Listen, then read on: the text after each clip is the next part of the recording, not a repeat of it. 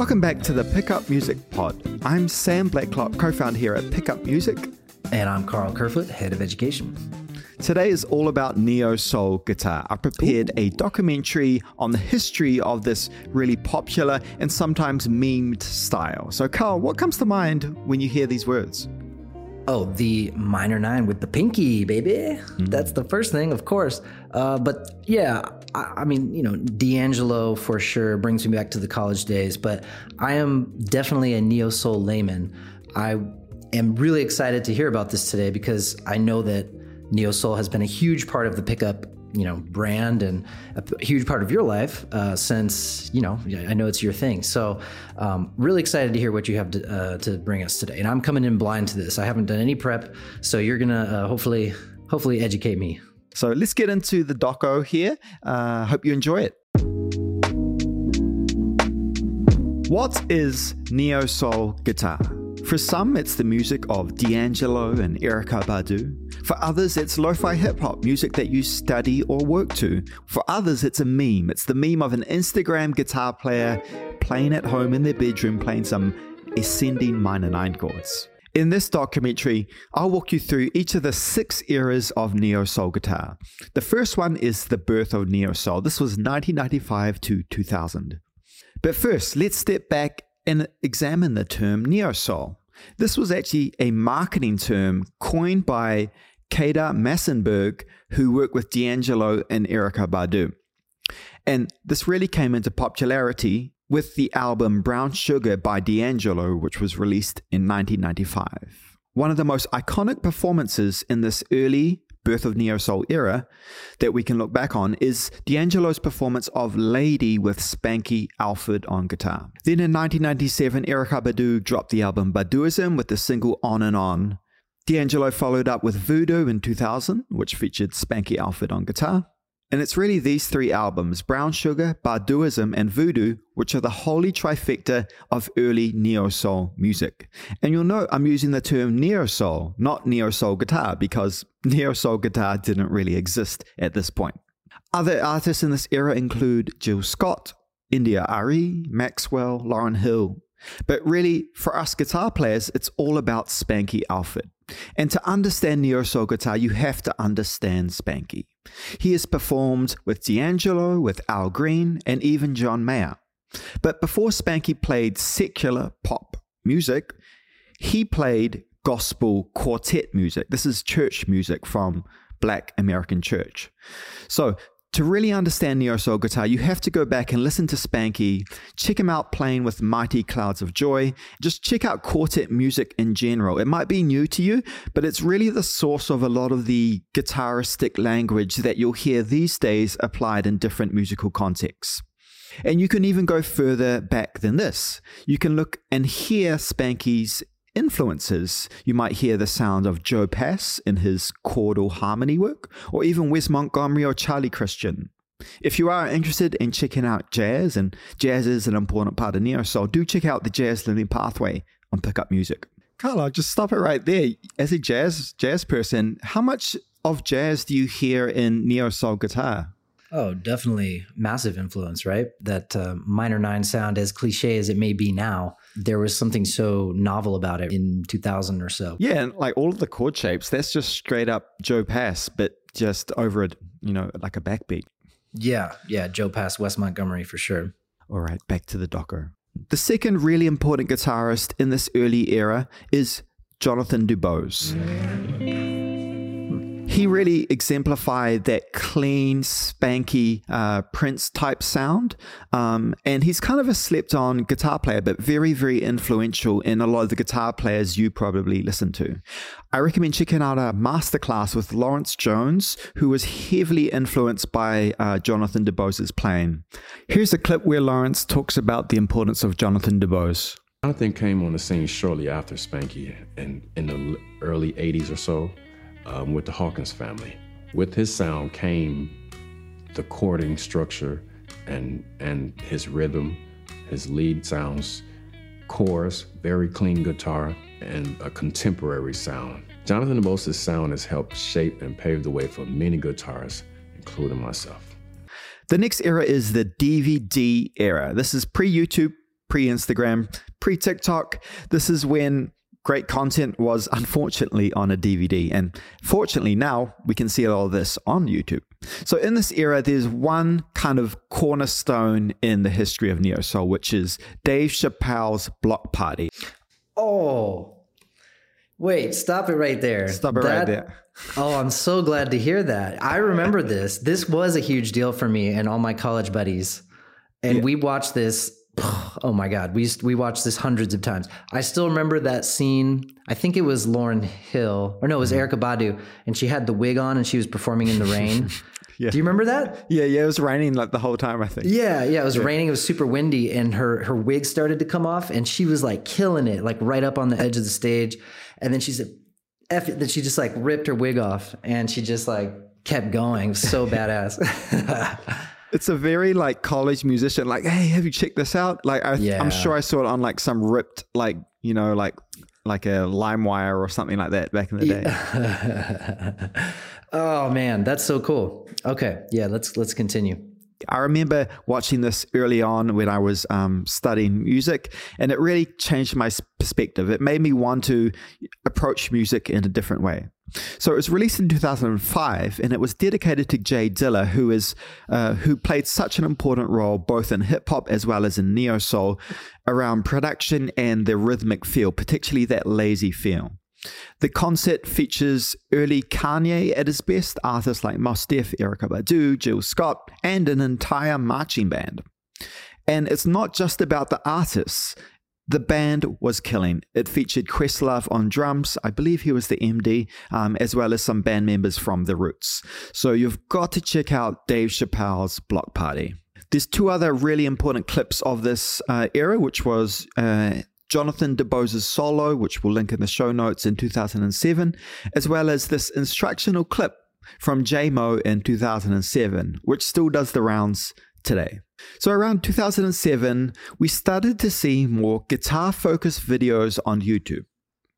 And just as with other music, with Neo Soul Guitar, there were curators who are really important in capturing and sharing music, which the rest of us wouldn't have been able to experience. And the two most important ones were Kevin Wilson and Jameson Ross. Kevin Wilson started the International Guitar Summit in North Carolina, now called the International Musician Summit. I had the opportunity to go to a couple of these actually in North Carolina, and it really had a huge impact on my playing and also my understanding of the history of gospel and neo soul guitar. Now, what's interesting about this era, 2007 2013, is that it wasn't called neo soul guitar. What it was, was mostly black gospel guitar players pulling from a few different buckets of influence.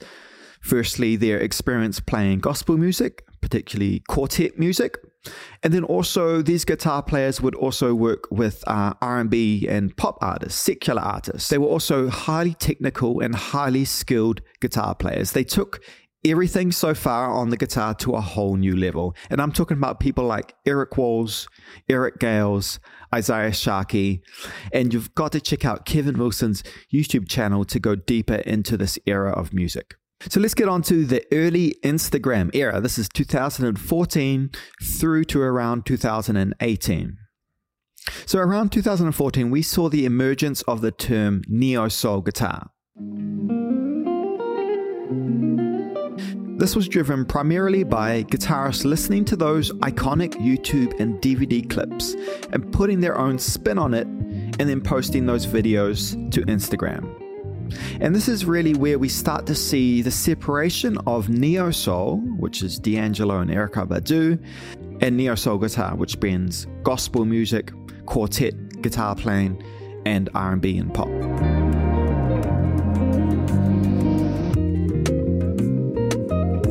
Now there are similarities, primarily the feel, the harmony, the vibe of the track, but now most importantly for us guitar players, the guitar was taking the spotlight. The guitar was the lead line. And this is where my definition of neo soul guitar arises, which is neo soul guitar is just R&B, but instead of a singer, there's a guitar player.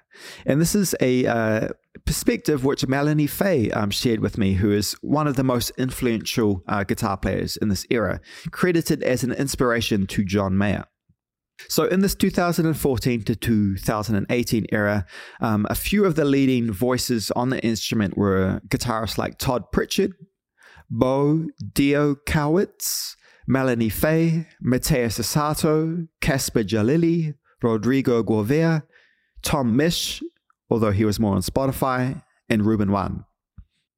And the go to curator in this era was actually Pickup Jazz, a company which I co founded. And we were a page on Instagram which would share a lot of these players, and that was how they would see each other. That's how fans discovered new neo soul guitar players. So around this time, these guitarists were quite niche. They only had around 10 to 40,000 followers.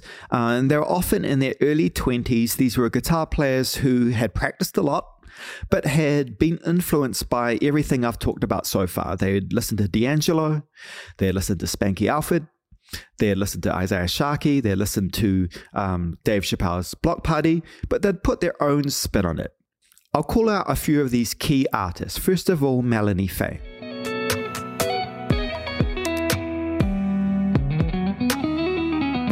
Melanie helped to define the neo soul guitar style. She blew up on both Twitter and Instagram with this video of her. I think she had a rainbow headband or a rainbow shirt, which went super viral and is one of the most iconic neo soul guitar moments ever.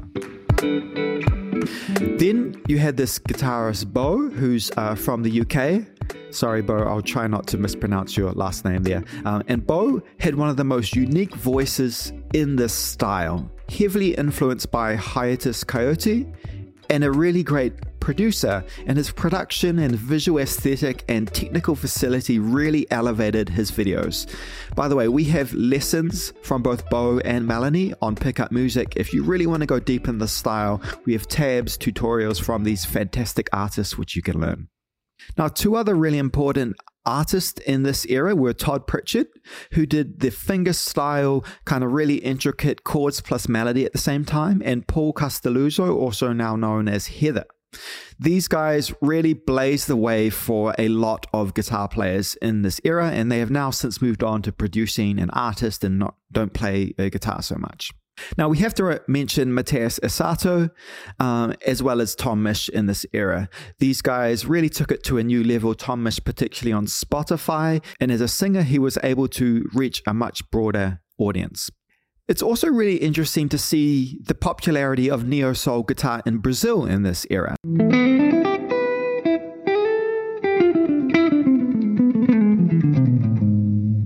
There's some really fantastic, highly technical Brazilian guitar players. I'll call out one, Rodrigo Gouveia, who has lessons with us and is one of the OG neo soul guitar players who's still putting out great content and lesson to this day. Now, towards the end of this era, around 2017 and 18, we started to see neo soul influence prog guitar as well as jazz music. So around that time, you had artists like Robert Glasper and his album Black Radio really bringing neo soul, R&B, hip hop into jazz. He didn't have a lot of guitar players, but we did start to see the influence of neo soul on jazz and as well as on prog. And this was really spearheaded by Ruben Wan, um, who pulled from neo soul but combined it with um, complex prog techniques from bands like Polyphia, Tim Henson, uh, and really took it to a whole new level. We also have a great masterclass from Ruben on pickup music.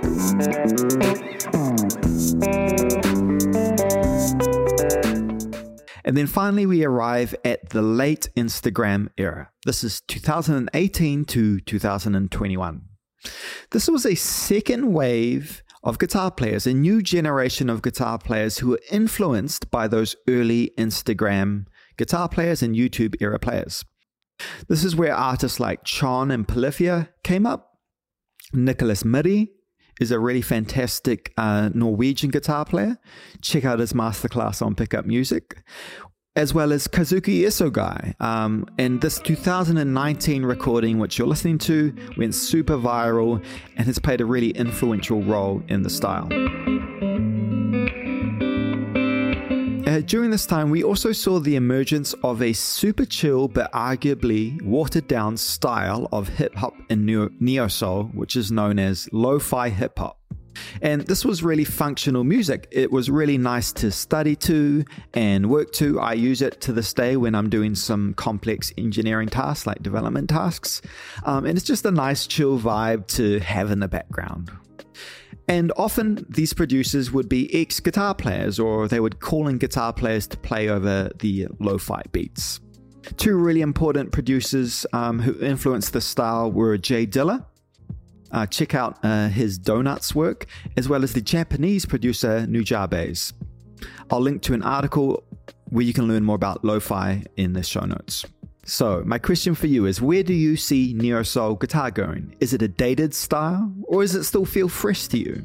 If you're interested in learning Neo Soul guitar, check out our Neo Soul learning pathway with Pickup Music. It's a four month guided program taught by Melanie Faye, who's one of the most influential guitarists of this entire style, as well as myself. This program has a day by day lesson plan, so you know exactly what to practice every day, as well as a whole library of popular neo soul songs from artists like Kazuki Isogai, Ruben Wan, Nicholas Midi, and so many more. Wow. Nicely done, sir. Nicely done.